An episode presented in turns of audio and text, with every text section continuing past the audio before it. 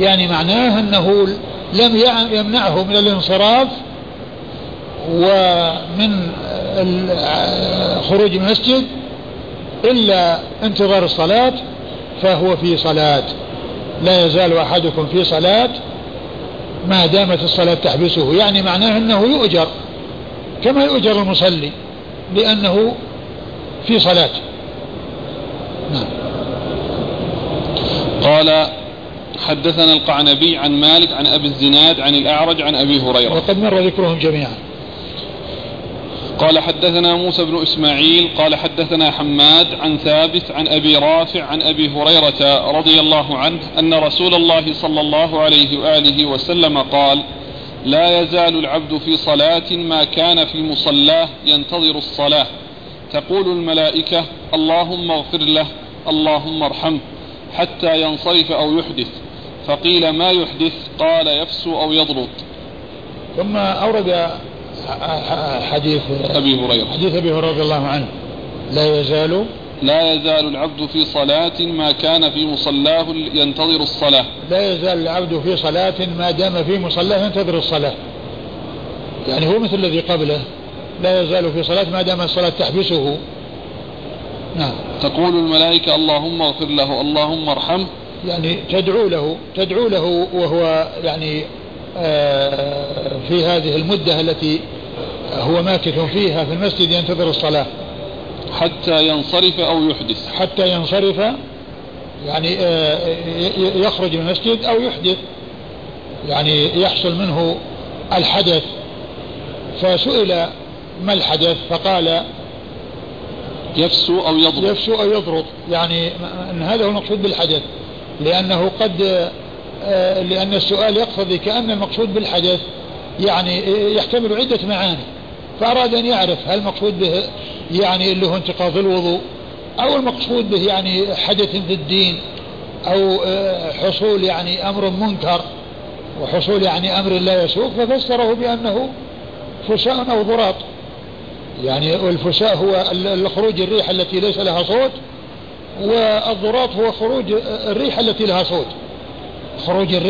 لها صوت، مثل ما جاء في الحديث: لا ينصرف حتى يسمع صوتا أو يجد ريحا، حتى يسمع صوتا للخارج أو يجد ريحا، يعني للخارج من غير أن يكون له صوت. فاللفظ لما كان يحتمل الحدث ويحتمل شيئا آخر، ومن المعلوم أن الإنسان إذا حصل منه أمر منكر أو حصل منه يعني فهذا خلاف الذكر وخلاف ما يقتضيه مكث المسجد، لكن أبا هريرة أو أنه فسره بأن المقصود به أنه هو الحدث، ومعنى هذا أن الإنسان يكون على طهارة وهو في المسجد. قال حدثنا موسى بن إسماعيل التبوذكي ثقة، أخرج له أصحاب كتب الستة. حماد هو بن سلمة ثقة، أخرج له البخاري تعليقا ومسلم وأصحاب السنن. عن ثابت بن أسلم البناني البصري ثقة، أخرج له أصحاب كتب الستة.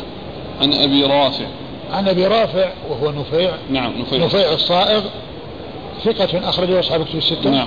ثقة أخرج له أصحاب كتب الستة. عن أبي هريرة وقد مر ذكره.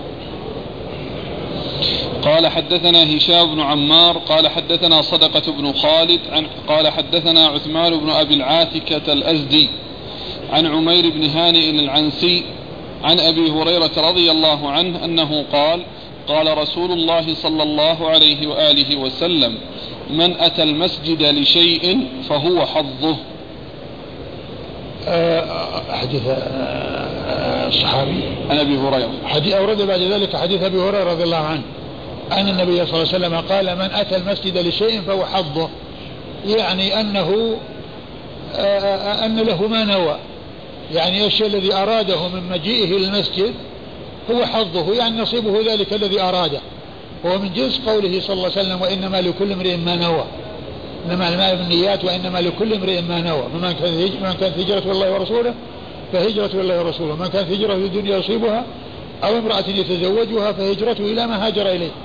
فمن جاء إلى المسجد من أجل أن يصلي فيه ومن أجل أن يشهد الجماعة التي هي واجبة ومن أجل أن يحصل الأجر في المكث في المسجد وقراءة القرآن فهو حظه يعني له ما أراد، ومن دخله لغير ذلك يعني ما دخله لهذا العمل أو لهذا العمل العظيم، وإنما دخله لأمر من الأمور يعني التي أي شيء يعني لا علاقة له في القربة فإن له فهو حظه يعني له ما أراد، يعني يكون دخل يعني يريد حاجة معينة، ما دخل يريد الصلاة يعني له ذلك الذي أراد. كونه دخل ليعمل عملا أو ليصلح يعني شيئا في المسجد يعني له ذلك الشيء الذي أراده، يعني كون المسجد يعني فيه طعام وجاء من أجل يأكل الطعام يعني حصل ذلك الشيء الذي أراده، والأجر إنما يحصله إذا كان جاء من أجل أن يصلي سواء كان فرضا أو يتقرب الله عز وجل بصلاة نافلة أو بقراءة القرآن أو بذكر الله عز وجل. ولهذا النبي صلى الله عليه وسلم كما جاء في حديث للمنافقين قال: أثقل الصلاة على المنافقين صلاة العشاء وصلاة الفجر، ولو يعلمون ما فيهما من الأجر لأتوهما ولو حبوا. يعني معناه أن بعض عباد الله عز وجل يعرفون قدر صلاة الجماعة وعظم شأن صلاة الجماعة، فهم لو لم يأتوا إلا وهم يحبون لفعلوا لمعرفتهم بالأجر الذي وعد الله عز وجل به. والمنافقون لا تهمهم الآخرة وإنما يهمهم الدنيا، ولهذا قال بعد ذلك: والذي نفسي بيده لو يعلم أحدهم أنه يجد عرقا سمينا أو مرماتين حسنتين لشهد العشاء. يعني لو كان يعلم أن المسجد في لحم يوزع في طعام يؤكل لجاء ليحصل نصيبه، لجاء إلى العشاء ولحضر المسجد لصلاة العشاء من أجل أن يحصل هذا الطعام الذي يكون في المسجد. فهذه صفة المنافقين، همهم الدنيا وليس همهم الآخرة. أما أصحاب رسول الله صلى الله عليه وسلم فكان الواحد منهم يصيبه المرض ثم لا تسمح نفسه أن يصلي في بيته مع أنه معذور لو صلى في بيته، ولكنه يأتي إلى المسجد وهذا بين الرجلين، واحد يمسك عضده اليمنى والثاني يمسك عضده اليسرى ورجلاه تخطب الأرض حتى يقام في الصف من أجل الأجر الذي وعد الله تعالى به، وهو معنى قوله صلى الله عليه وسلم: لو يعلمون ما في الله أتوهما ولو حبوا. فأصحاب رسول الله عليه الصلاة والسلام ورضي الله عنهم وأرضاهم كانوا يعلمون الأجر، فيأتي الواحد وهو مريض يهادى بين رجلين، كما جاء عن عبد الله بن مسعود رضي الله عنه: من سره أن يلقى الله غدا مسلما فليحافظ على هؤلاء الصلوات الخمس حيث نادى لهن، فإن الله شرع عن النبي فتنة الهدى وإنهن من سنن الهدى، ولقد رأيتنا وما يتخلف عنها إلا منافق معلوم النفاق. يعني علامة الشخص الذي علامة النفاق التخلف عن الصلاة. قد جاء عن عبد الله بن عمر أنه قال: كنا إذا فقدنا الرجل في صلاة العشاء اتهمناه، كنا إذا فقدنا الرجل في صلاة العشاء اتهمناه، يعني اتهمناه في النفاق. ثم قال: ولقد كان الرجل يؤتى به يهادى بين الرجلين حتى يقام في الصف.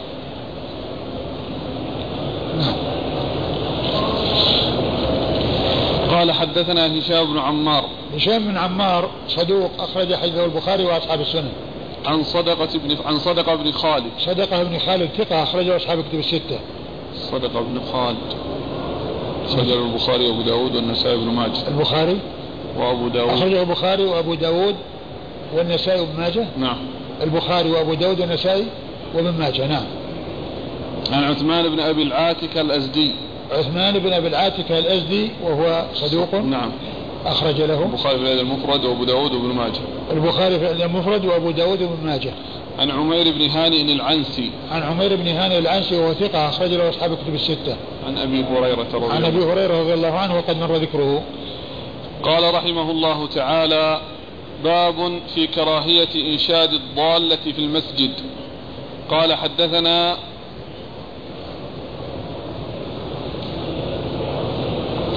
ايش؟ عبد الله بن عمر. ايوه. وهو من هو؟ عبيد الله بن عمر القواريري. عبيد الله بن عمر وهو قال له الجشمي. لا جيش مكتوب الجشمي لكنه في تحفة الأشراف عبيد الله بن عمر القواريري. لكن ما فيه شيء قال له الجشمي يعني في ترجمته يعني في ترجمته قال له الجشمي القواريري يعني نفسه من ينسب إلى إيه يعني هو في تحت الأشراف عبيد الله بن عمر إيه القواريري إيه عبيد الله بن عمر القواريري مش قال عنه ثقة أخرجه البخاري ومسلم وأبو داود النسائي ثقة أخرجه البخاري. نحن الآن في الأسانيد نقرأ. نعم عبيد الله بن عمر بن ميسر القواريري. نعم. أنا أبو سعيد البصري. أنا كان يعني ذاك الذي كنا نتحدث عنه في الأمس. أي. الذي هو عبد الله بن عمر. أي نعم. أبو عمر أبو معمر يعني أنا قلت يعني لعله هذا لأن هذا عبد الله بن عمر أنت تريد عبد الله بن عمر بن أبان الأمر إيه بن أبان إيه أنا قلت يعني لعله هذا أنا ما شفته في الأشراف لكن يعني في شيوخ أبي داود عبد الله بن عمر لكن بس ما رأيت في ترجمته أنه الجشمي هذا الذي روى عنه أبو داود عبد الله بن عمر لكن في الأشراف تقول عبد الله بن عمر إيه؟ القواريري نعم إيه؟ على كل ما دام في الأشراف فهو المعتمد لكن يعني عبد الله عبيد الله سهل التصحيف فيه لكن الجشمي دي كيف يعني جاء ما أدري لا هي فيه الجعفي لأنه قاله الجعفي ذاك والجعفي قريبه من الجشمي منه عبد الله بن عمر بن أبان إيه ذاك قاله الجعفي يعني والجعفي قريبه من الجشمي في التصحيف يعني كذا لكن يمكن لو رؤي شوف في تحفة الأشراف في نعم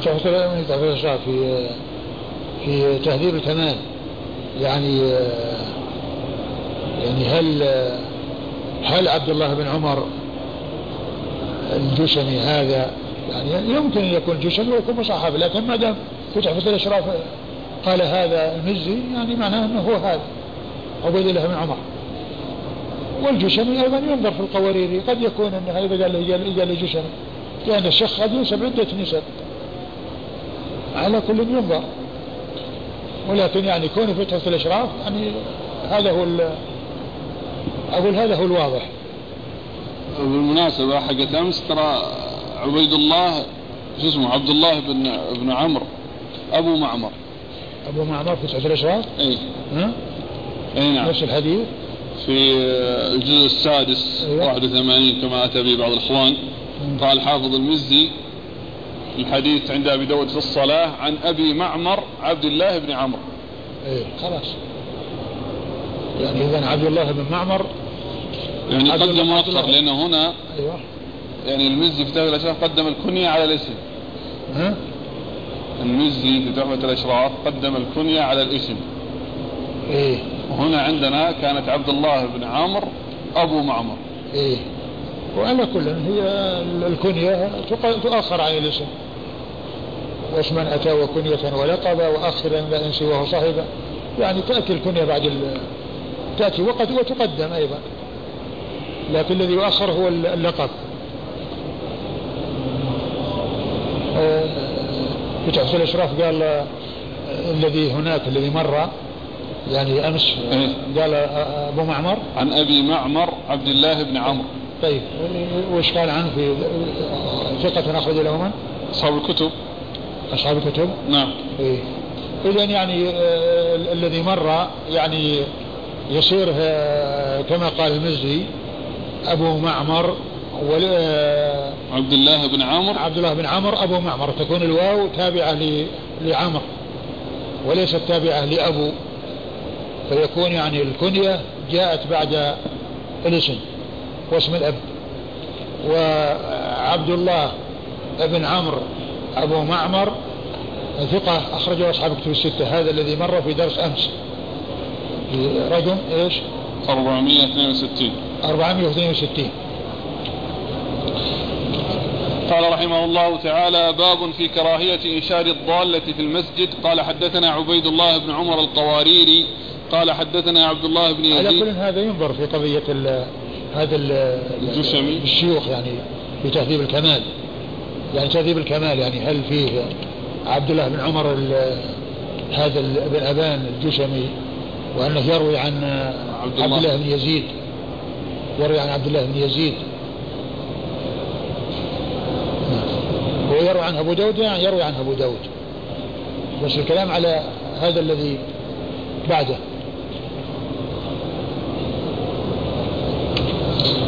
قال حدثنا عبيد الله بن عمر القواريري قال حدثنا عبد الله بن يزيد قال حدثنا حيوة يعني ابن شريح قال سمعت أبا الأسود يعني محمد بن عبد الرحمن بن نوفل يقول أخبرني أبو عبد الله مولى شداد أنه سمع أبا هريرة رضي الله عنه يقول سمعت رسول الله صلى الله عليه وآله وسلم يقول من سمع رجلا ينشد ضالة في المسجد فليقل لا أداها الله إليك فإن المساجد لم تبن لهذا.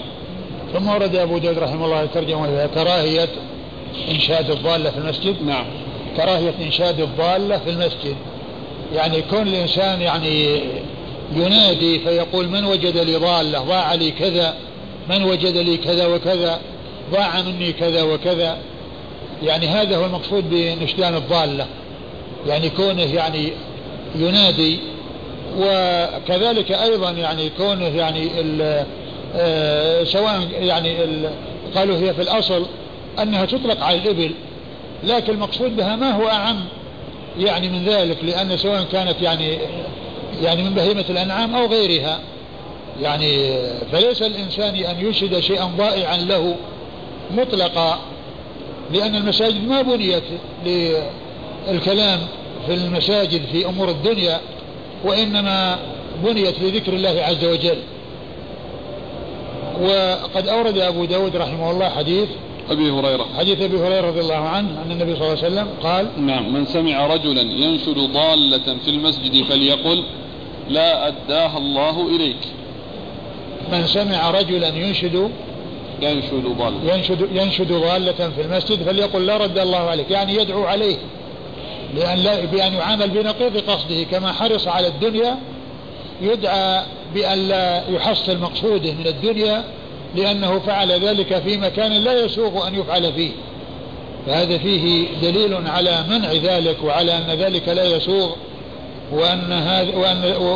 ويدل أيضا على أن الاشتغال بأمور الدنيا سواء غير ذلك أن حكمه كذلك، لأن قوله فإن المساجد لم تبنى لهذا يشمل ما يتعلق بالضالة وغير الضالة من أمور الدنيا، فالمساجد إنما بنيت لذكر الله ولتعلم العلم ولقراءة القرآن وللصلاة ولعبادة الله عز وجل، ولم تبنى للحديث في أمور الدنيا ولطلب الدنيا وللاشتغال في الدنيا، لا إنشاد ضالة ولا غير ضالة.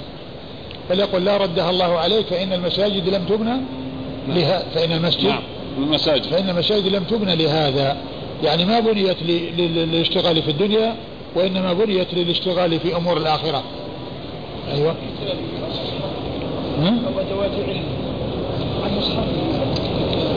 والله كذلك أيضا نفس الشيء. أيه ما ينادي، لكنه يعني يجي إذا جاء يفتش وقيل له عن أي شيء تبحث يقول أبحث عن كذا وكذا. أيه. لكن ما ينادي ولا ضاع لي كذا وكذا من وجده، لأن نتيجة واحدة كلها جل ضالة. ايش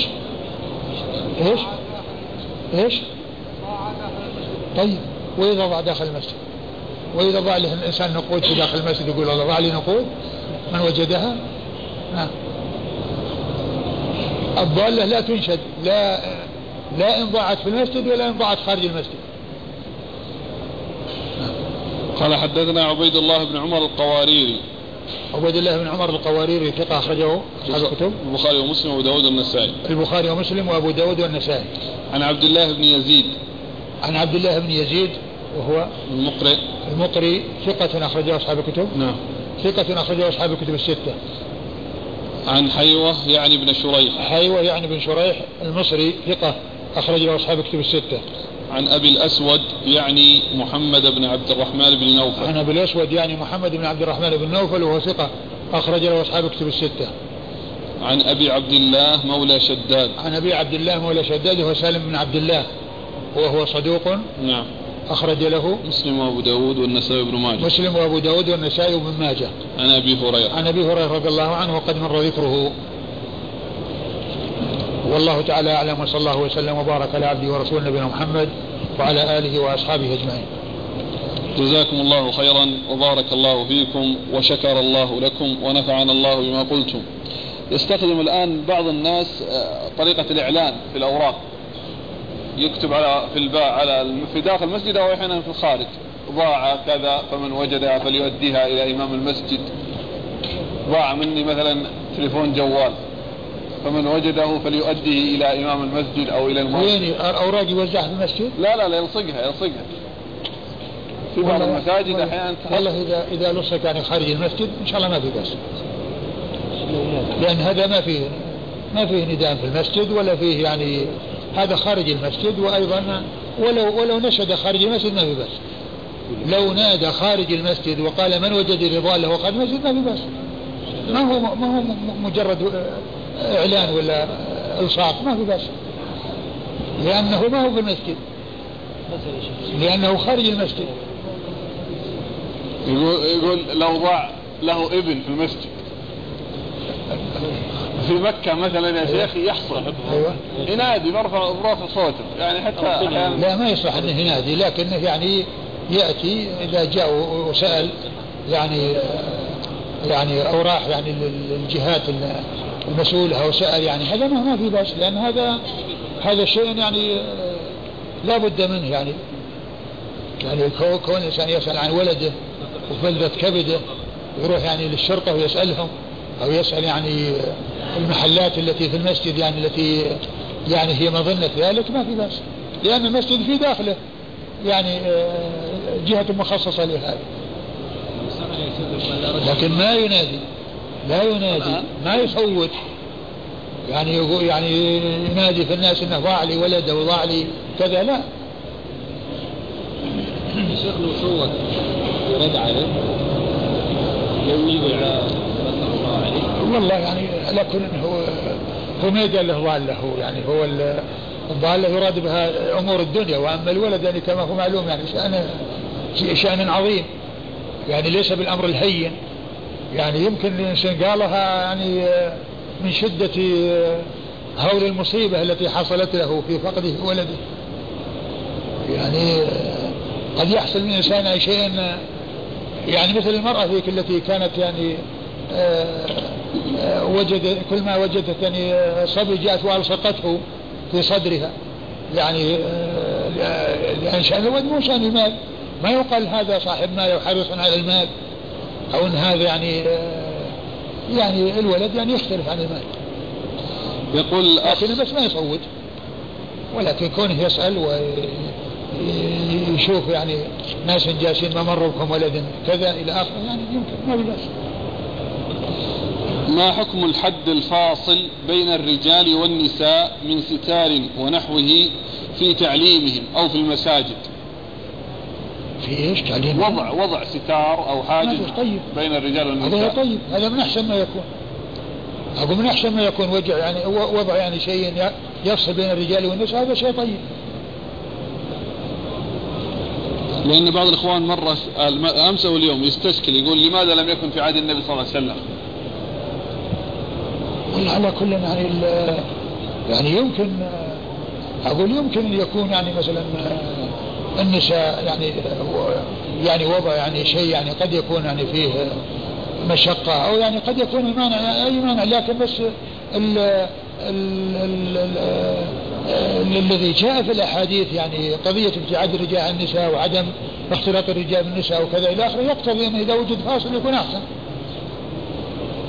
ولا ندري عن الذي حصل في زمن الرسول صلى الله عليه وسلم هل وجد فاصل أو ما وجد فاصل، يعني هل يمكن يوجد فاصل وهو قصير يعني يمكن أن يرى ما وراءه، يعني ما ندري هل وجد فاصل ولا لا، ما عندنا علم. لكن كونه في فاصل إجدار بمعنى أن النساء محجوبات عن هذا طبعا هذا ما هو موجود، لكن كونه يوجد فيه شيء يعني لا يمنع الرؤية ولا يمنع يعني قرب الرجال من النساء ومشاهدة النساء للرجال والرجال للنساء يمكن أن يكون، ولكن من غير أن يكون يعني عالي في الجدار. لا ندري هل وجد أو ما وجد، لكن وجوده شيء طيب. من بالغ في الاستنشاق في نهار رمضان ووصل الماء إلى حلقه هل عليه إعادة ذلك اليوم؟ الرسول صلى الله عليه وسلم جاء عنه وبالغ في الاستنشاق إلا أن تكون صائما، لكن يبدو أنه ما يفطر، لأنه مثل الإنسان الذي راح إلى حلقه شيء غصبا عنه يعني من غير اختياره ما يضره. جزاكم الله خيرا وبارك الله فيكم.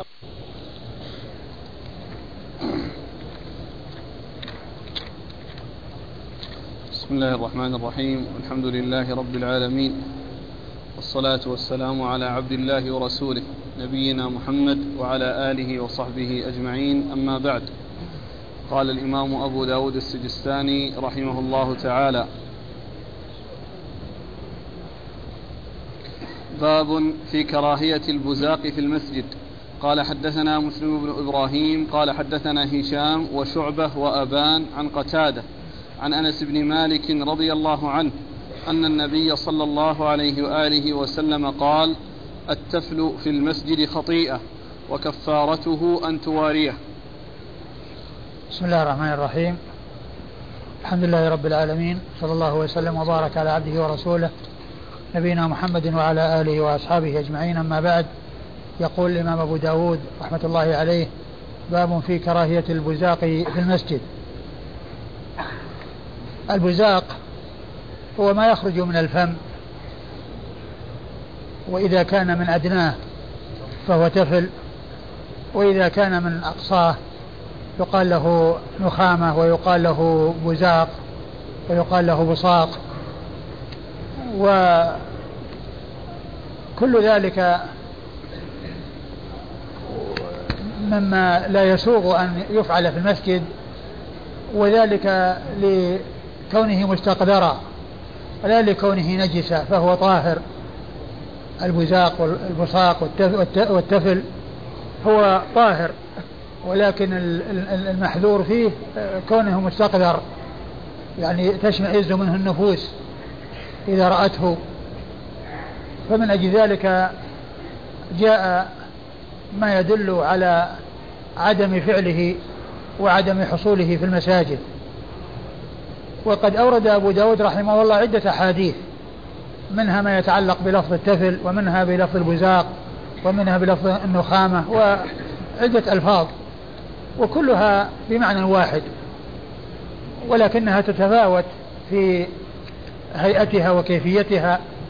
فالتفل دون البزاق والنخامة، لأن الذي يخرج من الحلق ويخرج من الجوف غير الذي يكون في الفم من التفاء من الريق إذا تفله الإنسان، فكل ذلك من الأمور المستقذرة.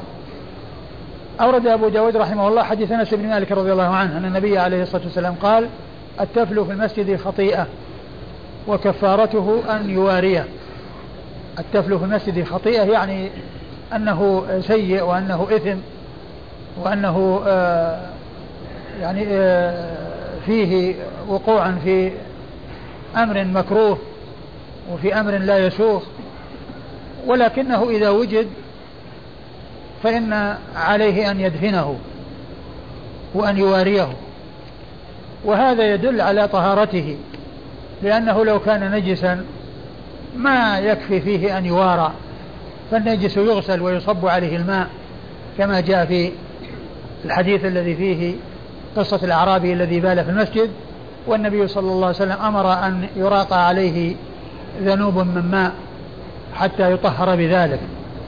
ولكن كونه صلى الله عليه وسلم أرشد إلى مواراته وإلى دفنه حتى لا تقع عليه الأبصار وحتى لا تشمئز منه النفوس، لكونه شيئا مستقذرا وشيء تنفر منه الطباع إذا رأته، فإن كون الإنسان يتخلص من مغبة ذلك بأن يواريه وأن يدفنه يعني في تراب المسجد, وهذا فيما إذا كان المسجد ترابيا فإن يكون ترابا أو حصبا. أما إذا كان يعني غير ذلك بأن يكون مبلطا فإن ذلك يظهر عليه والوسخ يظهر عليه سواء كان رطبا أو يابسا ولا يمكن مواراته. وعلى كل فإن الإنسان في جميع الأحوال عليه أنه ينزه المسجد من ذلك, وأنه لا يأتي بشيء يسيء فيه إلى المصلين وإلى الذين في المسجد بحيث يرون أو تقع أبصارهم على شيء تشمئز منه نفوسهم وتنفر منه طباعهم. وإنما على الإنسان أن يبصق في ثوبه وإذا كان مضطرا إلى ذلك فإنه يبصق يعني في التراب إذا كان ترابيا ويواريه, وإذا كان أو يبصق عن يساره ويدلكه برجله أو بنعله حتى يذهب أثره وحتى لا يبقى له أثر. نعم. قال حدثنا مسلم بن إبراهيم الفراهيدي ثقة أخرج له أصحاب كتب الستة. عن هشام بن أبي عبد الله الدستوائي ثقة أخرج له أصحاب كتب الستة. وشعبة بن الحجاج الواسطي ثم البصري وهو ثقة وصف بأنه أمير المؤمنين في الحديث وحديثه أخرج له أصحاب كتب الستة. وأبان هو بن يزيد العطار وهو ثقة أخرج له أصحاب كتب الستة إلا من لابن ماجه. نعم ثقة أخرج له أصحاب كتب الستة إلا ابن ماجه. عن قتادة بن دعامة السدوسي البصري وهو ثقة أخرج له أصحاب كتب الستة. عن أنس بن مالك رضي الله عنه خادم رسول الله صلى الله عليه وسلم وصاحبه وأحد السبعة المعروفين بكثرة الحديث عن النبي صلى الله عليه وسلم من أصحابه الكرام رضي الله تعالى عنهم وأرضاهم.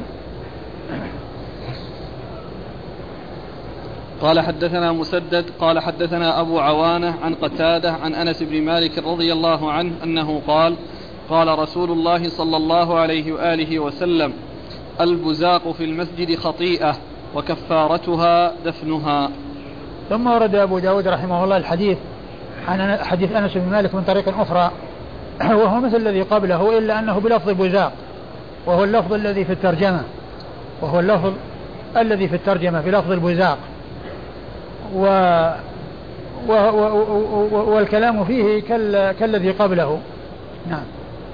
قال حدثنا مسدد بن مسرهد البصري ثقة أخرج له البخاري وأبو داود والترمذي والنسائي.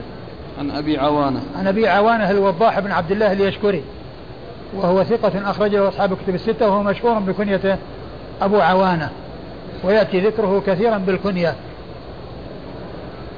عن قتادة عن أنس وقد مر ذكرهما. وهذا من الرباعيات التي هي من أعلى الأسانيد عند أبي داود الإسناد الأول منه مثله يعني مسلم بن إبراهيم وثلاثة. نعم. وقتادة أنس والأول كذلك رباعي والثلاثة الذين فيه وهم شيوخ مسلم بن إبراهيم بطبقة واحدة لأن حديث كل واحد منهم أو تحديث اسماء موسى بن مسلم بن إبراهيم عن كل واحد منهم هو رباعي, فذكر الثلاثة هم في طبقة واحدة وفي درجة واحدة من حيث الرواية, فالأول رباعي وهذا رباعي. والرباعيات أعلى ما يكون من الأسانيد عند أبي داود رحمه الله لأنه ليس عنده ثلاثيات. ومثل أبي داود النسائي فإنه ليس عنده ثلاثيات, وكذلك مسلم الإمام مسلم رحمة الله عليه ليس عنده ثلاثيات, وإنما الثلاثيات عند الثلاثة الباقين. فالبخاري عنده 22 حديثا ثلاثيا بين البخاري وبين رسول الله صلى الله عليه وسلم 3 أشخاص, والترمذي عنده حديث واحد ثلاثي, وابن ماجه عنده 5 حديث ثلاثية كلها بإسناد واحد وهو إسناد ضعيف. الخمسة الأحاديث كلها بإسناد واحد، وذلك الإسناد الذي جاءت فيه الأحاديث الثلاثية ضعيف. وعلى هذا فأصحاب الكتب الستة ثلاثة منهم وهم مسلم وأبو داود والنسائي أعلى ما عندهم الرباعيات وليس عندهم ثلاثيات، والبخاري عنده 22 حديثا ثلاثية، والترمذي حديث واحد، وابن ماجه 5 حديث ثلاثية وهي كلها بإسناد واحد وذلك الإسناد ضعيف. قال حدثنا أبو كامل قال حدثنا يزيد يعني بن زريع عن سعيد عن قتادة عن أنس بن مالك رضي الله عنه أنه قال قال رسول الله صلى الله عليه وآله وسلم النخاعة في المسجد، فذكر مثله. ثم ورد أبو داود رحمه الله حديث أنس بن مالك من طريق أخرى وفيه النخاعة في المسجد يعني خطيئة وكفارتها دفنها، يعني أنه مثل الذي قبله إلا أنه بدل البساط في المسجد قال النخاعة في المسجد، والنخاعة هي النخامة وهو البزاق وهو البساط، كل ذلك بمعنى. وقوله النخاعة في المسجد أو البساط في المسجد أو التفل في المسجد المقصود من ذلك، المقصود من الظرفية هو حصول ذلك في المسجد سواء كان ذلك الذي حصل منه داخل المسجد أو خارج المسجد، سواء كان ذلك الذي حصل منه داخل المسجد أو خارج المسجد، بأن يدفله في المسجد أو يدفل في المسجد وهو خارج المسجد. وإنما المقصود أو الممنوع أو المحذور هو وجود ذلك في المسجد، وسواء كان ذلك ممن في المسجد أو ممن كان في غير المسجد. نعم. قال حدثنا أبو كامل. أبو كامل هو فضيل بن حسين الجحدري وهو ثقة أخرج له البخاري تعليقا ومسلم وأبو داود والنسائي. البخاري تعليقا ومسلم وأبو داود والنسائي. عن يزيد يعني بن زريع. عن يزيد يعني بن زريع وهو ثقة أخرج له أصحاب كتب الستة. عن سعيد. عن سعيد وهو بن أبي عروبة وهو ثقة أخرج له أصحاب كتب الستة. عن قتادة عن أنس. عن قتادة عن أنس وقد مر ذكرهما. قال حدثنا القعنبي قال حدثنا أبو مودود عن عبد الرحمن بن أبي حدرد الأسلمي أنه قال سمعت أبا هريرة رضي الله عنه يقول قال رسول الله صلى الله عليه وآله وسلم من دخل هذا المسجد فبزق فيه أو تنخم فليحفر فليدفنه، فإن لم يفعل فليبزق في ثوبه ثم ليخرج به.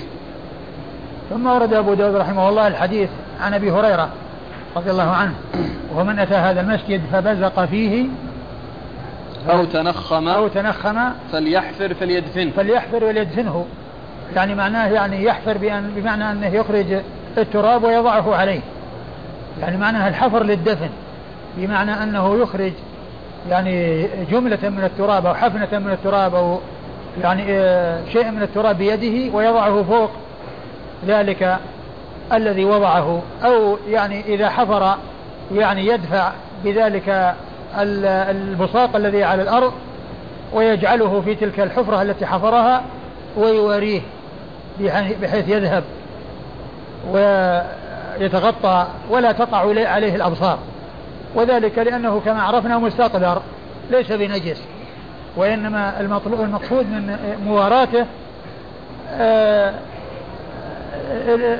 عدم وجود يعني شيء مستقدر أمام الناس يعني تشمئز منه نفوسهم وتنفر منه طباعهم. أيوة. فإن لم يفعل يعني ما حصل منه الدفن فإن عليه أن يبصق في ثوبه ويخرج به يعني معه. نعم. قال حدثنا القعنبي عبد الله بن مسلمة بن قعنب القعنبي ثقة أخرجه أصحاب كتب الستة إلا بن ماجه. عن أبي مودود وهو عبد العزيز بن أبي سليمان وهو مقبول أخرج له أبو داود والترمذي والنسائي. مقبول أخرج له أبو داود والترمذي والنسائي. نعم. مقبول أخرج له أبو داود والترمذي والنسائي. عن عبد الرحمن بن أبي حدرد الأسلمي عن عبد الرحمن بن أبي حدرد الأسلمي وهو مقبول أخرج له البخاري في الأدب المفرد وأبو داود عن أبي هريرة عبد الرحمن بن صخر الدوسي صاحب رسول الله صلى الله عليه وسلم وأكثر أصحابه حديثا على الإطلاق. والحديث هو بمعنى الأحاديث التي قبله عن أنس بن مالك وكذلك الأحاديث التي تأتي، وهو إن كان فيه مقبولان إلا أنه وجد يعني من الأحاديث الكثيرة التي جاءت من طرق صحيحة ما تدل على ما دل عليه.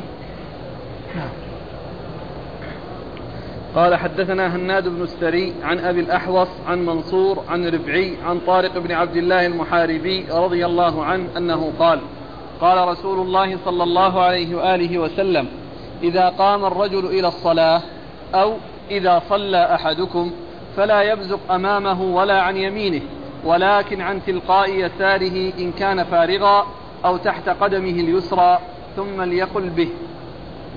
ثم ورد أبو داود رحمه الله حديث طارق بن عبد الله رضي الله تعالى عنه أن النبي عليه الصلاة والسلام قال: إذا صلى أحدكم إذا قام الرجل إلى الصلاة أو إذا صلى أحدكم يعني أنه إذا كان في الصلاة، إذا قام إلى الصلاة أو صلى فلا يبزق أمامه ولا عن يمينه، ولكن تلقاء يساره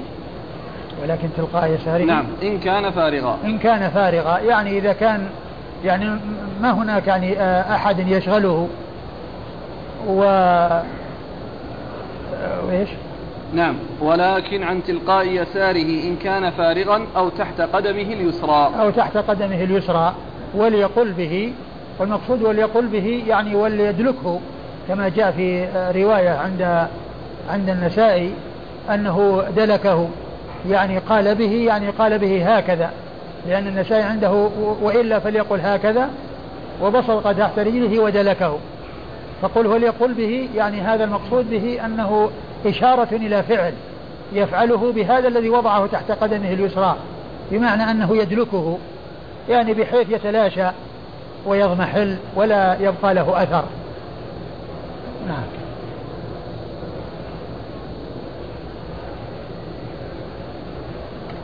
قال حدثنا هناد بن السري هو ثقة، أخرج الحديث البخاري في خلق أفعال العباد ومسلم وأصحاب السنن الأربعة.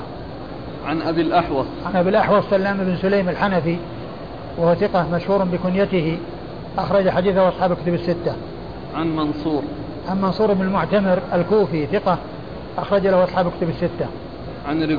عن ربعي بن حراش، وهو ثقة مخضرم، أخرج له أصحاب الكتب الستة.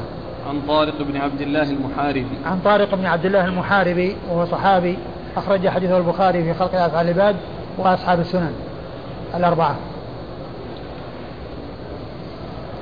قال حدثنا سليمان بن داود قال حدثنا حماد قال حدثنا أيوب عن نافع عن ابن عمر رضي الله عنهما أنه قال: بينما رسول الله صلى الله عليه وآله وسلم يخطب يوما إذ رأى نخامة في قبلة المسجد فتغيظ على الناس ثم حكها، قال: وأحسبه قال: فدعا بزعفران فلطخه به وقال: إن الله قبل وجه أحدكم إذا صلى فلا يبزق بين يديه.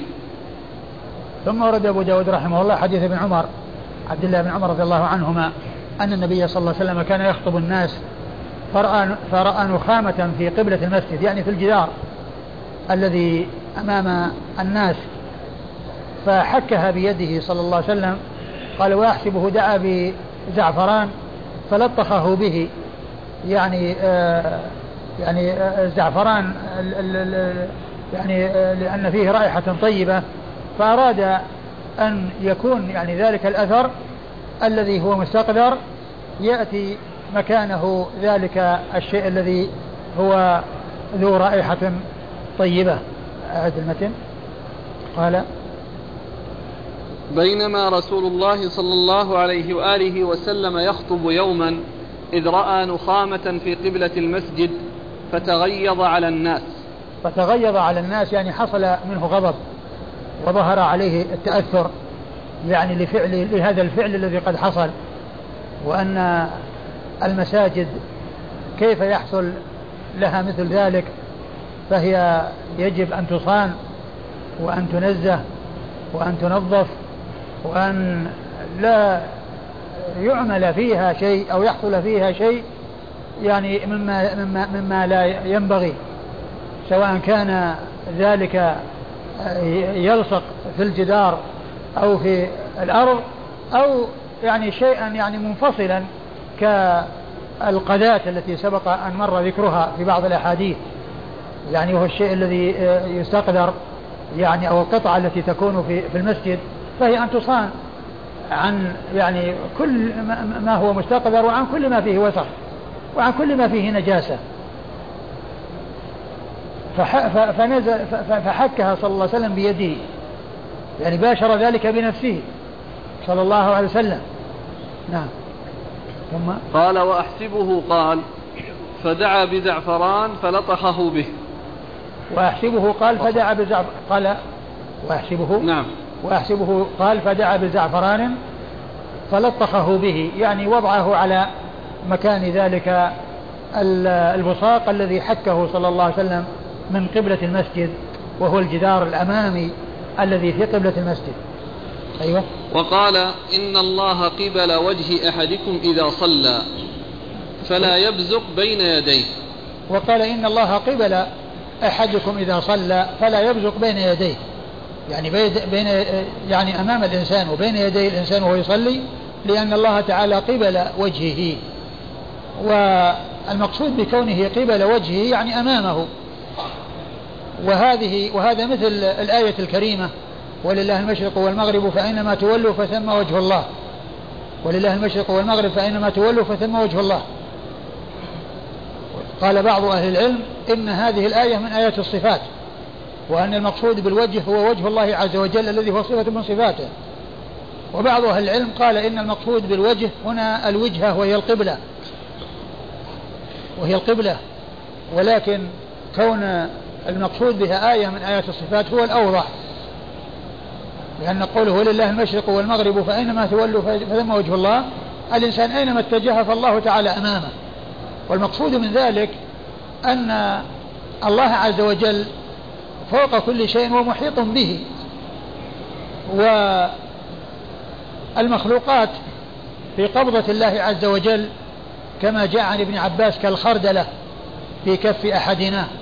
ومن المعلوم أن الإنسان أن ما كان في داخل الخردلة أينما اتجه فالذي قبض الخردلة هو أمامه، ولله المشرق والمغرب فأينما تولوا فثم وجه الله. هذا هو أصح ما قيل في معنى يعني هذه الآية وما يقال في معنى هذا الحديث. وبعض أهل العلم فسر ذلك بأن المقصود بذلك المقصود القبلة، ولكن هذا ليس بصحيح، بل الصحيح المقصود أن الله عز وجل هو الذي قبله، وأن الإنسان أينما توجه فالله تعالى أمامه، لأن الله تعالى محيط بكل شيء وفوقه. فنهي الإنسان أن يبصق أمامه، وكذلك أيضا عن يمينه لأن فيه الملك، كما جاء ذلك في بعض الأحاديث التي ستأتي، ولأن اليمين مكرمة وهي تصان مما لا تصان منه الشمال واليسار. أيوة. إن الله قبل وجهه فإن الله قبل وجه أحدكم إذا صلى. نعم. فلا يبزق بين يديه. نعم. قال حدثنا سليمان بن داود. سليمان بن داود هو أبو الربيع الزهراني، وهو ثقة أخرج حديثه البخاري ومسلم وأبو داود والنسائي. عن حماد وهو بن زيد وهو ثقة أخرجه أصحاب الكتب الستة. عن أيوب بن أبي تميمة السختياني وهو ثقة أخرج له أصحاب الكتب الستة. عن نافع مولى بن عمر وهو ثقة أخرج له أصحاب الكتب الستة. عن ابن عمر عبد الله بن عمر بن الخطاب رضي الله عنهما الصحابي الجليل، أحد العبادلة الأربعة من أصحاب النبي عليه الصلاة والسلام، وأحد السبعة المعروفين بكثرة الحديث عن النبي صلى الله عليه وسلم. قال أبو داود رواه إسماعيل وعبد الوارث عن أيوب عن نافع ومالك وعبيد الله وموسى بن عقبة عن نافع نحو حماد، إلا أنه لم يذكر الزعفران، ورواه معمر عن أيوب وأثبت الزعفران فيه، وذكر يحيى بن سليم عن عبيد الله عن نافع الخلوق.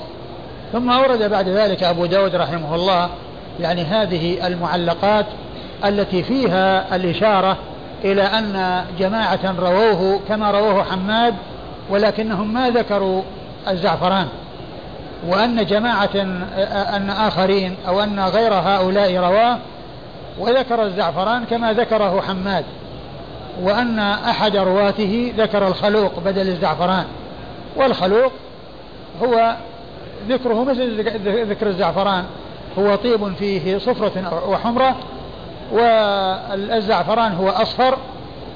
والمقصود من ذلك أن بعض الرواة ذكر الزعفران كما ذكره حماد أو الخلوق، وأن النبي صلى الله عليه وسلم طيب ذلك المكان الذي وجد فيه النخامة، وبعضهم رووه ولكنهم ما ذكروا الخلوق أو الزعفران. وفي إسنادي أو في الإسناد الذي فيه حماد الذي مر يعني جاء فيه على الشك، قال أحسبه، قال أحسبه يعني أنه دعا بالزعفران فلطخه به، رواه إسماعيل، نعم إسماعيل بن جعفر وهو ثقة أخرجه أصحاب الكتب الستة. إسماعيل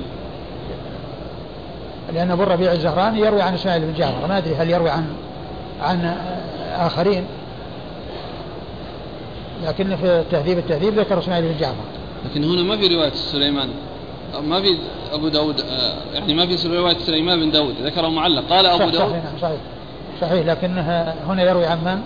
يروي عن أيوب، عن أيوب، وإسماعيل بن جعفر ما روى عن أيوب يعني من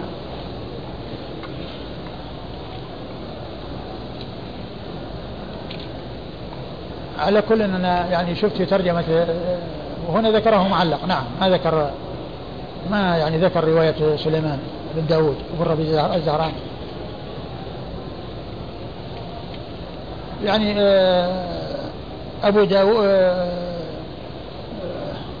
أبو داود من شيوخه إسماعيل بن جعفر وإسماعيل بن علية، يعني كل هؤلاء من شيوخه وهم يروون عن أيوب، وهو يروي عن أيوب، إسماعيل يروي عن أيوب نعم. وإسماعيل من طبقة شيوخه ومن شيوخه إسماعيل بن جعفر وإسماعيل بن علية، وكل منهما ثقة نعم. وعبد الوارث بن سعيد العنبري ثقة أخرجه أصحاب الكتب الستة. عن أيوب عن نافع يعني قد مر ذكرهما. ومالك إمام دار الهجرة الإمام مشهور، وحديثه أخرجه أصحاب الكتب الستة. وعبيد الله هو العمري، عبيد الله بن عمر بن عمر بن حفص بن عاصم بن عمر العمري المصغر، وهو ثقة أخرج له أصحاب الكتب الستة. وموسى بن عقبة المدني، وهو ثقة أخرج له أصحاب الكتب الستة. عن نافع نحو حماد يعني هؤلاء رأوه نحو ما رواه حماد، إلا أنهم لم يذكروا الزعفران الذي جاء في حديث حماد. ورواه معمر عن أيوب وأثبت الزعفران فيه يعني كما جاء في حديث أيوب في حديث حماد، وحديث حماد على الشك نعم. وذكر يحيى بن سليم عن عبيد الله عن نافع الخلوق، وذكر يحيى بن سليم، ويحيى بن سليم هو الطائي وهو صدوق سيء الحفظ نعم، أخرج له أصحاب الكتب الستة. عن عبيد الله قد مر ذكره، عن نافع قد مر ذكره، الخلوق يعني بدل الزعفران، وكلها طيب. بالنسبة للحديث قال وأحسبه، قال من قائل هذا وأحسبه؟ وما المعني بقال فاعله؟ ما أدري هو طبعا أحد الرواة. يعني هل ممكن أن نقول وأحسبه القائل لها سليمان بن داود يعني حمادا، أحسب حمادا قال فدعا، يمكن نعم، يمكن أن يقول هو هذا، يعني هو الأقرب، لأنه بعد ذلك ذكر هؤلاء الذين يعني رووه كما روى حماد، وطبعا حماد من طبقة شيوخ أبي داود، المتبادر أنها هو شيخ أبي داود، بل هو الظاهر، لأن هؤلاء ذكر يعني من طبقة شيوخ أبي داود، وقال إنهم لم يذكروا كما ذكر حماد أو أن أحدا قال مثل حماد، فإذا هو هذا الذي هو أبو داود سليمان بن داود.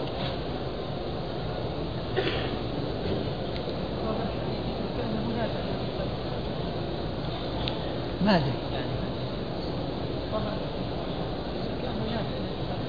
وش اللي بينه. ها؟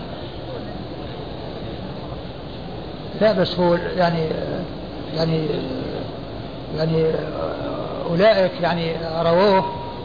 يعني رووه يعني وهم في درجة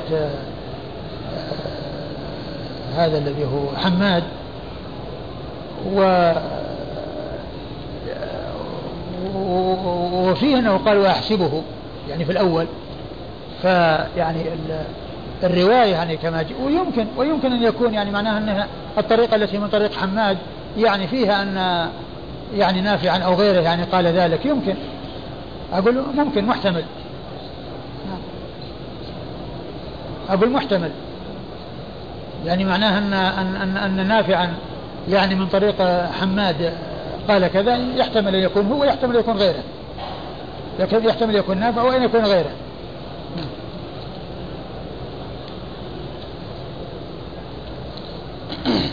قال حدثنا يحيى بن حبيب بن عربي قال حدثنا خالد يعني بن الحارث عن محمد بن عجلان عن عياض بن عبد الله عن أبي سعيد الخدري رضي الله عنه أن النبي صلى الله عليه وآله وسلم كان يحب العراجين ولا يزال في يده منها، فدخل المسجد فرأى نخامة في قبلة المسجد فحكها، ثم أقبل على الناس مغضبا فقال: أيسر أحدكم أن يبصق في وجهه؟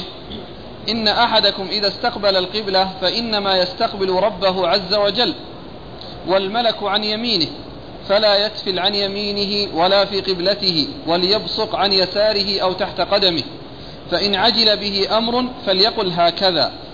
ووصف لنا ابن عجلان ذلك، أن يتفل في ثوبه ثم يرد بعضه على بعض. ثم ورد أبو داود رحمه الله حديث أبي سعيد الخدري رضي الله تعالى عنه أن النبي صلى الله عليه وسلم دخل ومعه عرجون من العراجين، والمقصود بالعرجون هو العود الذي تكون فيه الشماريخ، القنو يعني يكون فيه شماريخ، والعود الأصفر الذي هو متصل بأصل النخلة، وفي آخره الشماريخ التي فيها التمر أو فيها الرطب، فهذا هو العود، هو العرجون. ويعني إذا يبس يعني اعوج وانحنى، ولهذا جاء في القرآن كالعرجون القديم، يعني الذي قد يبس وقد يعني مضى عليه وقت فصار منحنيا، فالهلال يعني يكون كهذا العرجون. فكان معه عرجون فرأى نخامة في قبلة المسجد فإيش صار مغضبا.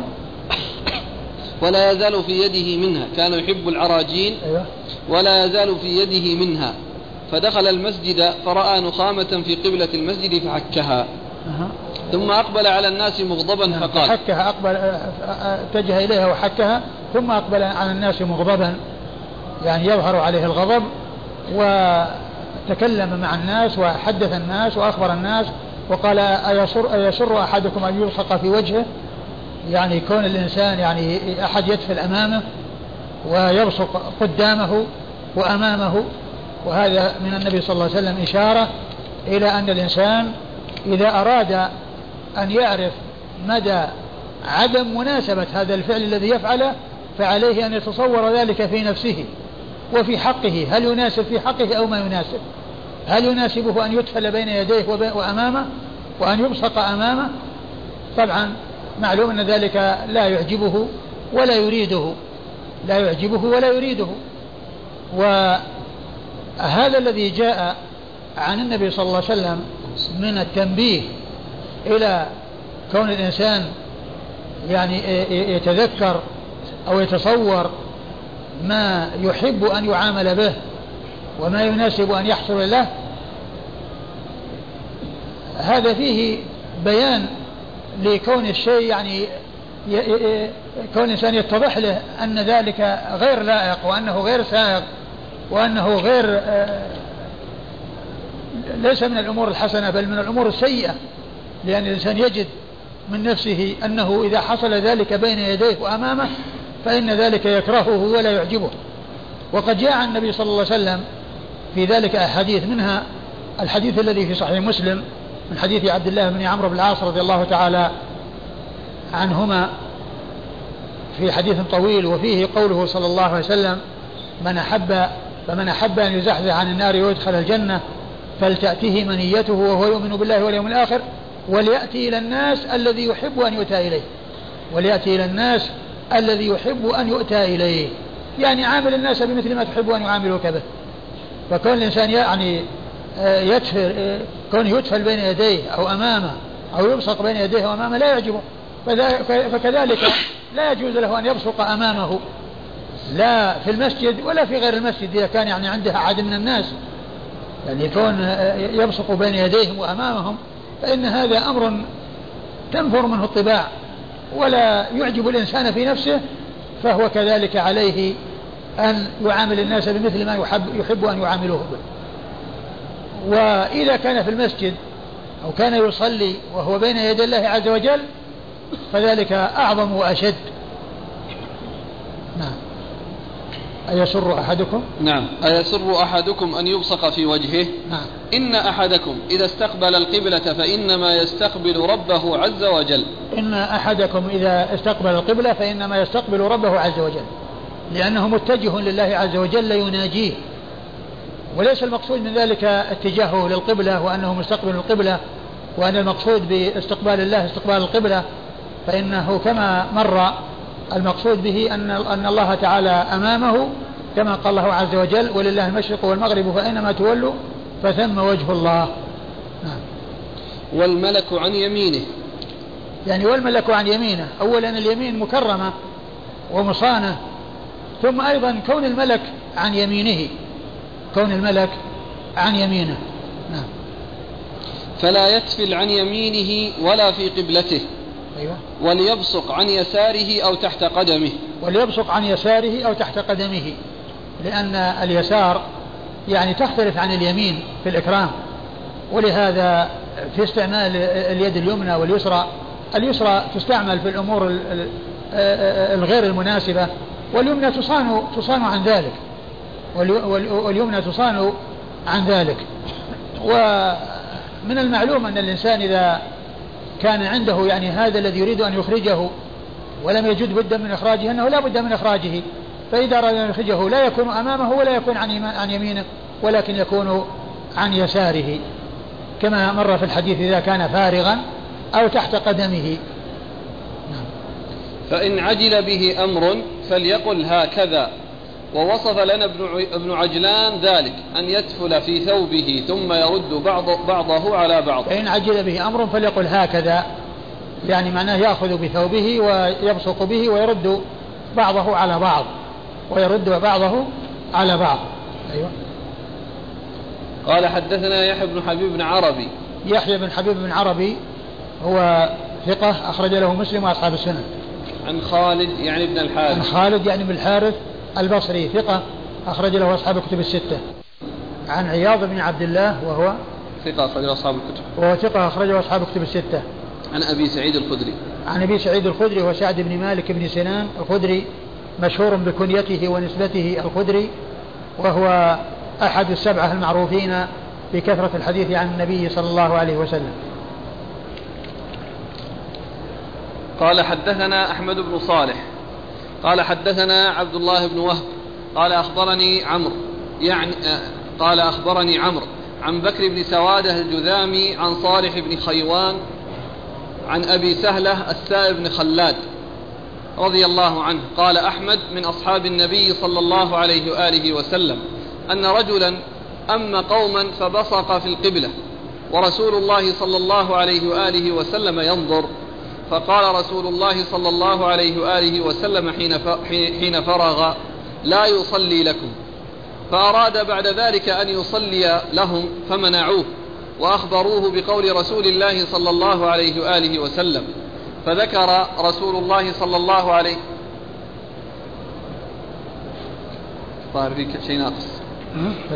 وأخبروه بقول رسول الله صلى الله عليه وآله وسلم فذكر رسول الله صلى الله عليه وآله وسلم فأخبروه بقول رسول الله فمنعوه وأخبروه بقول رسول الله صلى الله عليه وآله وسلم فذكر رسول الله صلى الله عليه وآله وسلم. أيوة وش ذكر؟ كمل. فقال نعم. فذكر في بعض النسخ فذكر ذلك. نعم فذكر ذلك لرسول الله صلى الله عليه وسلم. فذكر ذلك لرسول الله صلى الله عليه وآله وسلم فقال نعم. أيوة. وحسبت أنه قال: إنك آذيت الله ورسوله. نعم هو المعنى لا يستقيم إلا بهذا يعني. فإيش العبارة؟ فذكر ذلك ومنعوه وأخبروه بقول رسول الله صلى الله عليه وآله وسلم فذكر رسول الله صلى الله عليه وآله وسلم فذكر ذلك يعني أنه جاء إلى الرسول صلى الله عليه وسلم لما أخبروه بقول الرسول صلى الله عليه وسلم الذي قاله لهم. جاء إلى النبي صلى الله عليه وسلم يعني يعرف يعني السبب في ذلك أو فقال نعم إنك آذيت الله ورسوله. في أحسبه قال وحسبت أنه قال إنك آذيت الله ورسوله. وحسبت أنه قال إنك آذيت الله ورسوله. حديث من هو؟ حديث أبي سهلة السائب بن خلاد. حديث السائب بن خلاد رضي الله عنه أن رجلا أم قوما فبصق في القبلة ورسول الله صلى الله عليه وسلم ينظر. ثم إنه قال لهم لما فرغوا من الصلاة قال لهم: لا يصلي لكم. يعني هذا الرجل يعني لا يؤمكم يعني لا يصلح للإمامة لا يصلح أن يكون إماما. فأخبروه فجاء أن يصلي فراد أن يصلي فمنعوه وأخبروه بالسبب وهو أن النبي صلى الله عليه وسلم قال لهم: لا يصلي لكم. فجاء إلى النبي صلى الله عليه وسلم وذكر ما ذكروا له فقال نعم. وقال أحسبه قال إنك آذيت الله ورسوله صلى الله عليه وسلم يعني أنه وجد منه هذا العمل المنكر الذي فيه إيذاء لله ولرسوله صلى الله عليه وسلم. ومن المعلوم أن الأذى بالنسبة لله عز وجل لا يصل إليه أذى أحد ولا يناله أذى أحد ولكن هذا باعتبار صدور يعني ذلك منه. وإلا فإن الله لا تنفعه طاعة المطيعين ولا تضره معاصي العاصين بل هو النافع الضار. إنكم كما جاء في الحديث القدسي: إنكم لن تبلغوا نفعي فتنفعوني ولا تبلغوا ضري فتضروني. فالصدور وحصول يعني شيء يعني يسخط الله أو شيء يعني لا يرضي الله يعني يحصل من العبد. ولكن كون الأذى يصل إلى الله وأن الضرر أو أنه يحصل شيء لله عز وجل بسبب هذا لا يحصل. وهذا من جنس ما قال الرسول صلى الله عليه وسلم: يؤذيني ابن آدم يسب الدهر وأنا الدهر. يعني معناها أن من سب الدهر فإنما مسبته تتوجه إلى الله عز وجل وتصدر منه إلى الله عز وجل لأن الله تعالى في الحقيقة هو الذي يقلب الدهر. ولكن ليس معنى ذلك أن الله تعالى يناله ضرر بل كما قال الله عز وجل في الحديث القدسي: إنكم لن تبلغوا نفعي فتنفعوني ولن تبلغوا ضري فتضروني. بل الله عز وجل هو الذي ينفع ويضر هو النافع الضار سبحانه وتعالى. وهذه الحديث مثل ما جاء في القرآن: إن الذين يؤذون الله ورسوله لعنهم الله في الدنيا والآخرة وأعد لهم عذابا مهينا. فحصول الأذى يعني صدوره من المؤذي لكنه لا يحصل ذلك لله عز وجل بمعنى أنه يناله يعني شيء من ما يحصل من عباده وأنهم يضروه. لا يحصل ذلك لله سبحانه وتعالى لأنه سبحانه هو النافع الضار. نعم يكون يعني حصل من ابن آدم شيء يكرهه الله. أي نعم حصل يعني صدر منه شيء يكرهه الله عز وجل لكنه لا يصل إلى أن ينال الذات يعني شيء بفعل بني آدم, لأن الله لا يناله الضرر ولا يصل إليه الضرر كما لا يصل إليه النفع, بل النفع يرجع للإنسان والمضرة ترجع للإنسان.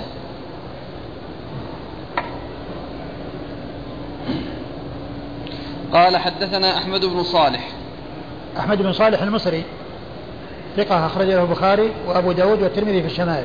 عن عبد الله بن وهب, عن عبد الله بن وهب المصري ثقة فقيه أخرج له أصحاب كتب الستة. عن عمرو, عن عمرو بن الحارث المصري ثقة أخرج له أصحاب كتب الستة. عن بكر بن سوادة الجذامي, عن بكر بن سوادة الجذامي المصري وهو ثقة أخرج له أصحاب الكتب, البخاري تعليقا ومسلم وأصحاب السنة, البخاري تعليقا ومسلم وأصحاب السنة.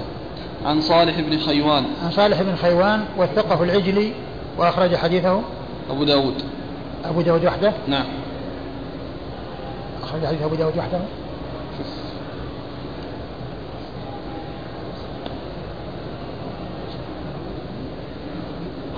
هذا صالح بن خيوان ويقول ويقال حيوان. أبو داود وحده يراجعه جزاك الله.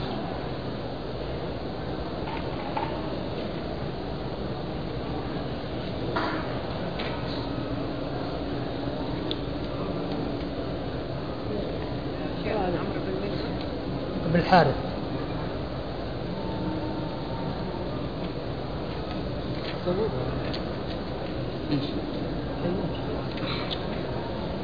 في وجهه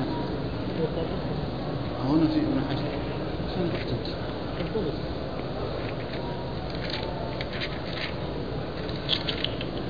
بالخاء صالح بن خيوان,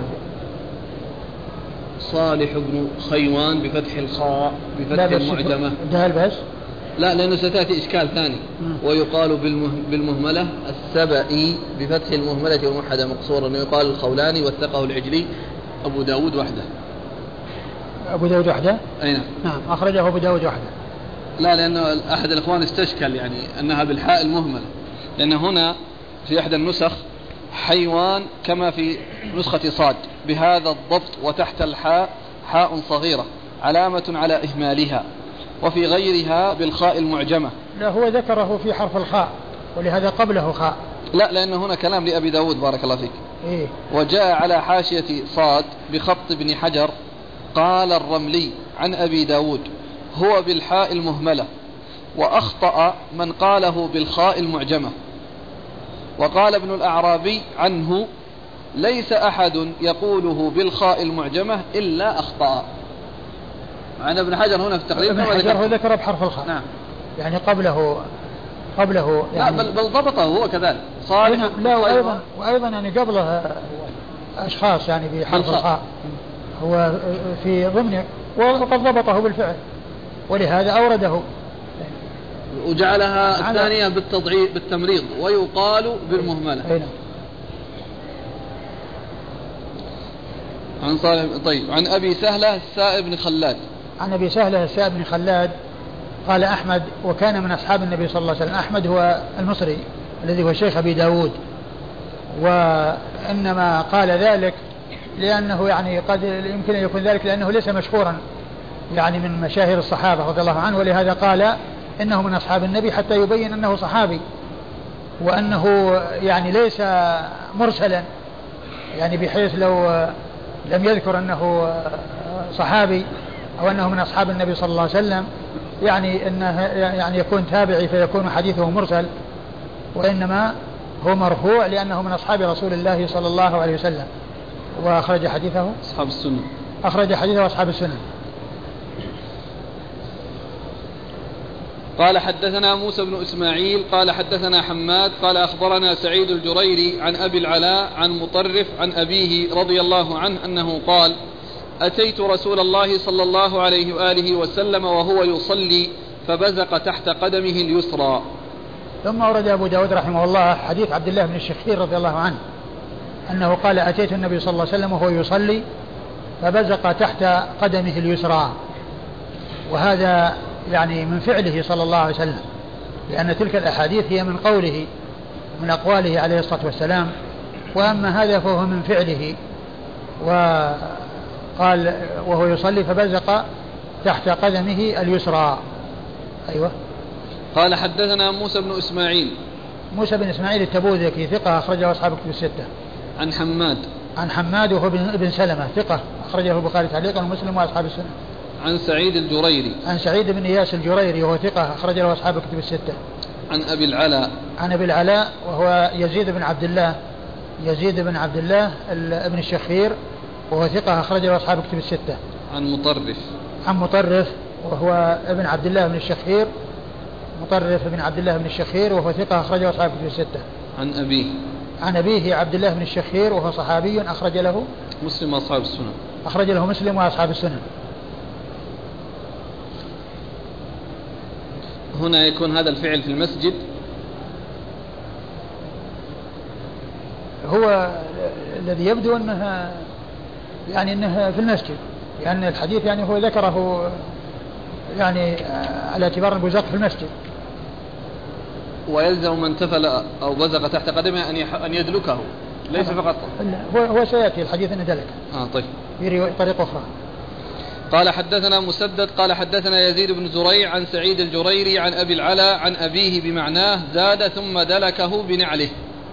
ثم أورد بعد ذلك أبو داود رحمه الله الحديث من طريق حديث عبد الله بن يزيد حديث عبد الله بن الشخير رضي الله عنه، ولكنه من طريق أبي العلاء، هناك يروي عن أخيه عن أبيه وهنا يروي عنه مباشرة عن أبيه، لأن أبو العلاء ومطرف أخوان، وفي الأول روى عن أخيه عن أبيه وهنا يروي عن أبيه عبد الله بن الشخير، فهو مثل الذي قبله هو زاد ودلكه بنا عليه تحت قدم اليسرى ودلكه بنا عليه. نعم. قال حدثنا مسدد عن يزيد بن زريع عن سعيد الجريري عن أبي العلاء عن أبيه بمعنى، وقد مر ذكر هؤلاء جميعا. قال حدثنا قتيبة بن سعيد قال حدثنا الفرج. والله تعالى أعلم، وصلى الله وسلم وبارك على عبده ورسوله نبينا محمد وعلى آله وأصحابه أجمعين. أحسن الله إليكم وبارك الله فيكم وجزاكم خيرا ونفعنا الله بما قلتم. فضيلة الشيخ، هناك من يرى أن من أراد أن يدرك فضل القعود بعد الفجر حتى تطلع الشمس فعليه أن لا يتحرك أبدا من مصلاه ولا يقوم منه، فكان بعض من يرى هذا الرأي إذا سلم على أحد بعد صلاة الفجر رأى أن الفضل قد فاته لاختلال الشرط، فما مدى صحة هذا القول؟ والله هو الحديث لا شك أن الذي يكون في مكانه هذا قطع الشك باليقين ولا فيه إشكال، وكونه يقوم إلى مكان آخر محل إشكال ومحل سؤال، فذاك بلا شك الذي كان جالسا في مصلاه، لكن كونه يجي أحد ويسلم عليه ويرد عليه السلام أو يقوم يصافحه ما يقال أنه اختل الشرط، وفضل الله واسع. ما حكم الدعاء عند ختم القرآن في الصلاة قبل الركوع؟ والله ما أعلم دليل يدل عليه، ولكن جاء عن بعض العلماء القول بجوازه، وقال إن هذا من جنس الدعاء الذي يكون في الصلاة في جميع الأحوال، ويستدلون على ذلك بفعل أبي بكر رضي الله عنه لما أراد أن يتأخر والنبي صلى الله عليه وسلم أشار إليه بأن يبقى فرفع يديه وقال اللهم لك الحمد وهو قائم يصلي، قالوا فهذا يدل على ذلك، وهو أيضا ذكر فبعض أهل العلم أجازه، والمسألة أنا ما أعلم نصا خاصا فيها عن رسول الله صلى الله عليه وسلم بما يتعلق بالدعاء في الصلاة، ولكن جاء عن بعض أهل العلم القول بجوازه أخذا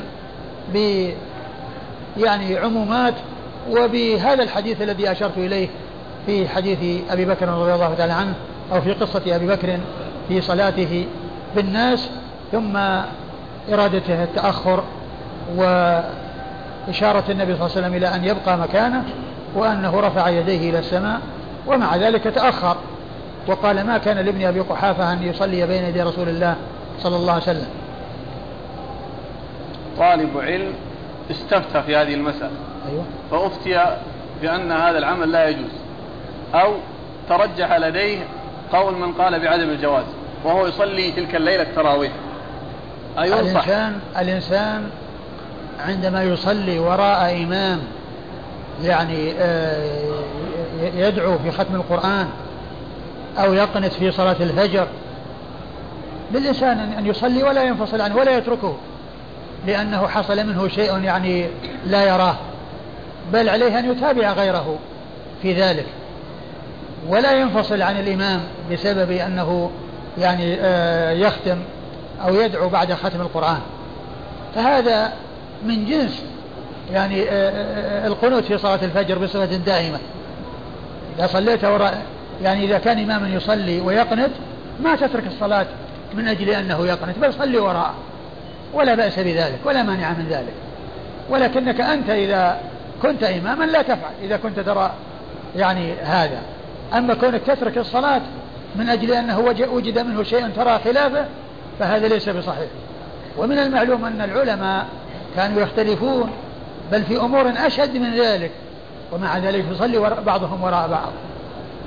يعني الوضوء من لحم الإبل بعض العلماء يرى أنه لا يعني ينقض الوضوء، وبعضهم يرى أنه ينقض الوضوء ويصلي الناس بعضهم وراء بعض، ولا يروح يسأل الإنسان يعني هل إذا جاء إمام هل هو يسوي كذا أو ما يسوي كذا أو إيش عمله أو إيش طريقته أو إيش مذهبه وما إلى ذلك، لا يبحث عن ذلك، ولو عرف أنه يفعل ذلك أيضا يصلي وراءه، لأن هذه مسائل اجتهادية ومسائل خلافية بين أهل العلم. الحاصل أنه لا تترك الصلاة يعني وراء إنسان يعمل عملا أنت لا ترى أنه صحيح، بل في أعمال الصلاة يعني ما هو أشد من هذا، ومع ذلك يقتدي العلماء بعضهم ببعض. جزاك الله خير. الأخ يسأل ما هو موقفنا من ابن حزم رحمه الله؟ ابن حزم رحمة الله عليه هو من العلماء الذين يعني حصل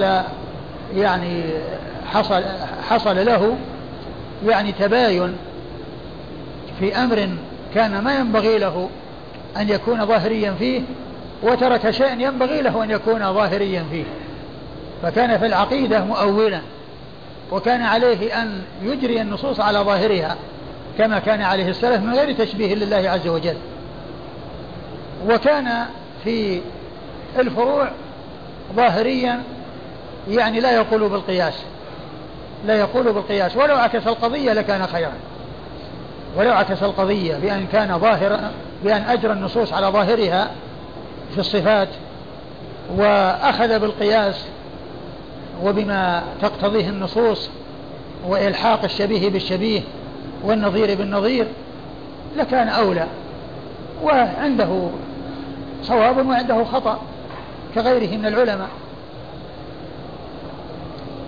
يقول بعض الناس إن أخذ عبد الله بن عمر رضي الله عنهما للحيته ما بعد القبضة يعد تفسيرا للأحاديث الواردة في إعفائها، فهل هذا قول صحيح؟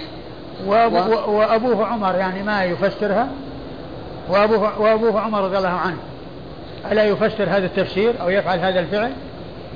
جاء عن بعض الصحابة وعن عدد قليل، ولكن الأكثرية ما جاء عنهم هذا. والرسول صلى الله عليه وسلم وهو القدوة والأسوة يعني هو الذي ما جاء عنه أنه أخذ من لحيته، والإنسان ما دام أنه يعرف أن الرسول صلى الله عليه وسلم ما تعرض لها فعلى الإنسان ألا يتعرض لها. وإذا كان حصل من ابن عمر رضي الله عنه اجتهاد فإن العبرة بما جاء عن النبي صلى الله عليه وسلم وليس بما جاء عن أحد الصحابة رضي الله تعالى عنهم وأرضاهم. يقول السائل في نفس السؤال هل يصح أن يقال إنه اجتهاد منه رضي الله عنه وأنه أخطأ في ذلك؟ يمكن أن يقال هذا. يقول وضعت في شركة الراجح مبلغا معينا كاملا فأنقص مبلغا محددا قليل، فما الحكم؟ إيش وضعت مبلغا في شركة الراجح كامل يقول فأنقصوا مبلغا محددا قليلا منه. ليش انقصوا؟ أقول ليش ينقصونه؟ يعني يضع مبلغ وينقصونه؟ يمكن يسحبه هو ما يدري.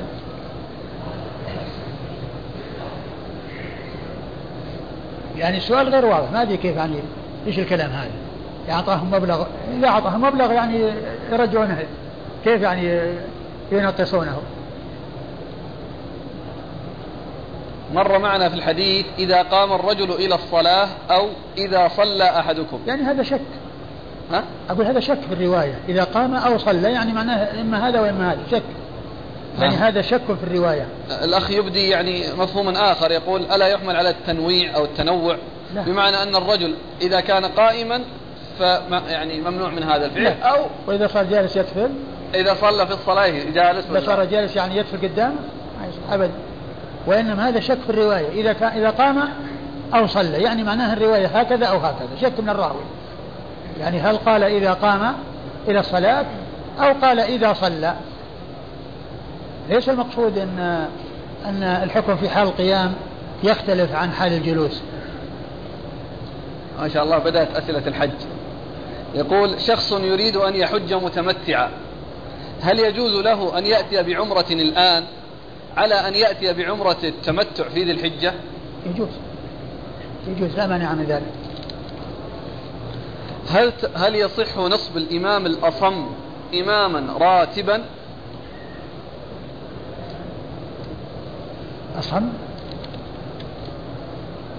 والله يعني أقول الإمام الأصم يعني فيه نقص, يعني إذا حصل منه يعني شيء والناس سبحوا به وكذا, يعني ما يعرفوا, أقول ما يسمعهم ولا يعني يتجاوب معهم, وإنما يستمر فيكون هو في وادي وهم في واد آخر, يعني مثله لا يصلح أن يكون إماما راتبا, وإنما أولى يعني يوضع يعني شخص يعني يسمع الناس لو حصل منه خطأ وسبحوا به, وإذا يعني يعرف أنها أخطأ.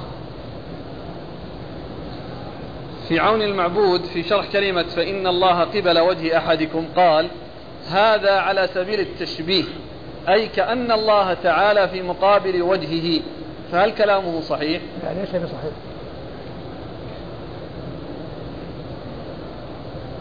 هل يجب على المساجد في المدينة النبوية أن تؤذن وتقيم الصلاة بعد المسجد النبوي وليس قبله؟ لا يجب, أقول لا يجب, وإنما المهم أن يكون الأذان بعد دخول الوقت, وأما الإقامة يعني يمكن إذا أقاموا قبله أو بعده, ما هناك يعني كيف يكون أنه يعني يجب عليهم أن يكونوا بعده. القضية هي قضية دخول الوقت, ويعني والإقامة لا تتقيد به. جزاكم الله خيرا وبارك الله فيكم.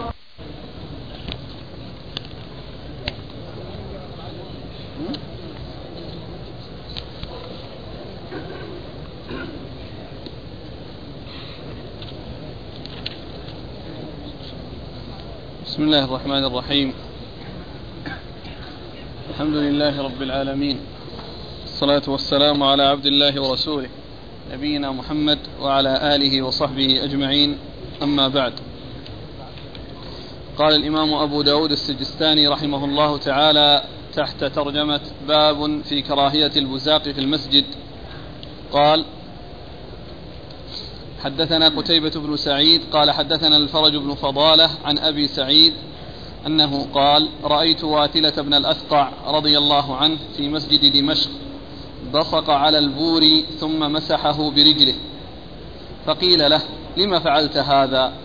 قال لأني رأيت رسول الله صلى الله عليه وآله وسلم يفعله. بسم الله الرحمن الرحيم, الحمد لله رب العالمين, وصلى الله وسلم وبارك على عبده ورسوله نبينا محمد وعلى آله وأصحابه أجمعين, أما بعد. فقد سبق في الدرس الماضي جملة من الأحاديث تحت هذه الترجمة, وهي باب البزاق, كراهية البزاق في المسجد, مر جملة من الأحاديث في ذلك, وهذا الحديث من الأحاديث المشتملة أو التي دخلت تحت هذه الترجمة, وهو حديث واثلة بن الأسقع رضي الله عنه أنه كان في مسجد دمشق فبزق على البوري, والمقصود بها الحصير الذي صنع من مادة القصب, ويقال له بارية, ثم إنه دلكه برجله. نعم, ثم دلكه برجله. بصق على البول ثم مسحه برجله. فقيل له لما فعلت ذلك؟ قال رأيت النبي صلى الله عليه وسلم يفعله. وسبق أن مرت الأحاديث المتعددة في كون الإنسان يدفن النخامة أو البصاق ويواريه في التراب في تراب المسجد، وأن ذلك يدل على طهارته وعدم نجاسته، ولكنه يدفن لأنه شيء مستقذر ورؤيته تنفر منها النفوس، وليس ذلك لكونه نجسا، لأنه لو كان نجسا لا يكفي أن يدفن، بل يحتاج الأمر إلى تطهيره والغسل. وهذا الحديث فيه أنه بصق على الحصير ومسحه برجله، وأنه رأى النبي صلى الله عليه وسلم يفعله. والبصاق في المسجد على التراب معروف، ولكن الشيء الذي في هذا الحديث أنه على بساط، يعني أنه على مال وعلى شيء يعني يظهر وقد يتبين فيه القدر. ولهذا فإن هذا الحديث قد جاء من طريق غير صحيحة وغير ثابتة، لأن فيه الفرج بن فضالة وهو ضعيف، وفيه أبو سعيد الذي هو صاحب واثلة من الأسقع، ولا أدري يعني شيئا عن حاله، ولكن يكفي أن الذي روى عنه وهو الفرج بن فضالة أنه ضعيف.